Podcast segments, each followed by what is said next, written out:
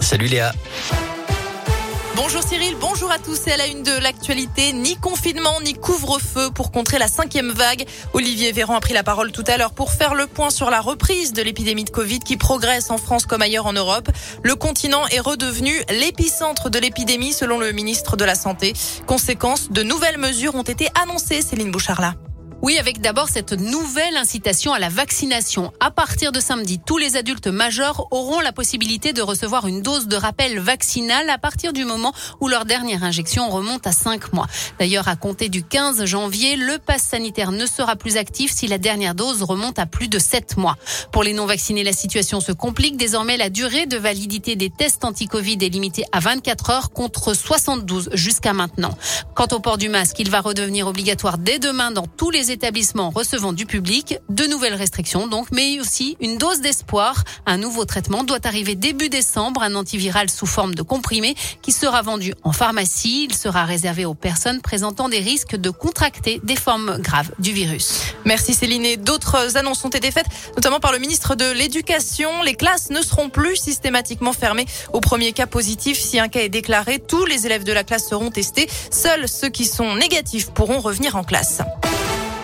L'actualité dans la région, il louait son appartement à une prostituée, un habitant de Montbrison dans la Loire comparaît cet après-midi devant le tribunal correctionnel de Saint-Étienne. Au total, une cinquantaine de clients ont été identifiés. Ils ont tous été présentés à un délégué du procureur. Ils risquent une contravention de cinquième classe, soit 1500 euros d'amende. Objectif aussi de cette audience, déterminer la responsabilité pénale des logeurs dans ces affaires de prostitution. 1000 places supplémentaires pour héberger les femmes victimes de violences, annonce du Premier ministre Jean Castex en cette journée mondiale de lutte contre les violences faites aux femmes. 5000 téléphones graves danger seront déployés l'année prochaine. En Auvergne-Rhône-Alpes, des boutons d'alerte vont être expérimentés. Très discrets, ils permettent de prévenir plusieurs proches en même temps par un SMS géolocalisé en cas de danger.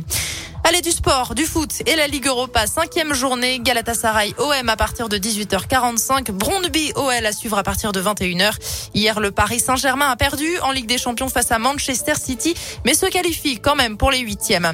Et puis toujours en foot, la ruée vers les maillots. Près de 70 personnes étaient présentes à l'ouverture ce matin de la boutique des Verts, certaines depuis plusieurs heures pour venir acheter le maillot collector de Loïc Perrin, le capitaine emblématique des Verts qui a sorti cette tunique en 460 70 exemplaires comme le nombre de matchs qu'il a disputés chez les pros et ils sont tous partis. La météo et un ciel qui reste bien couvert cet après-midi dans la région. Ça va rester pluvieux et froid, des températures qui ne vont pas au-delà de 8 degrés.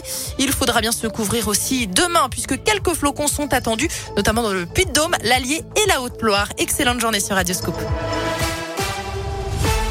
Merci Léa.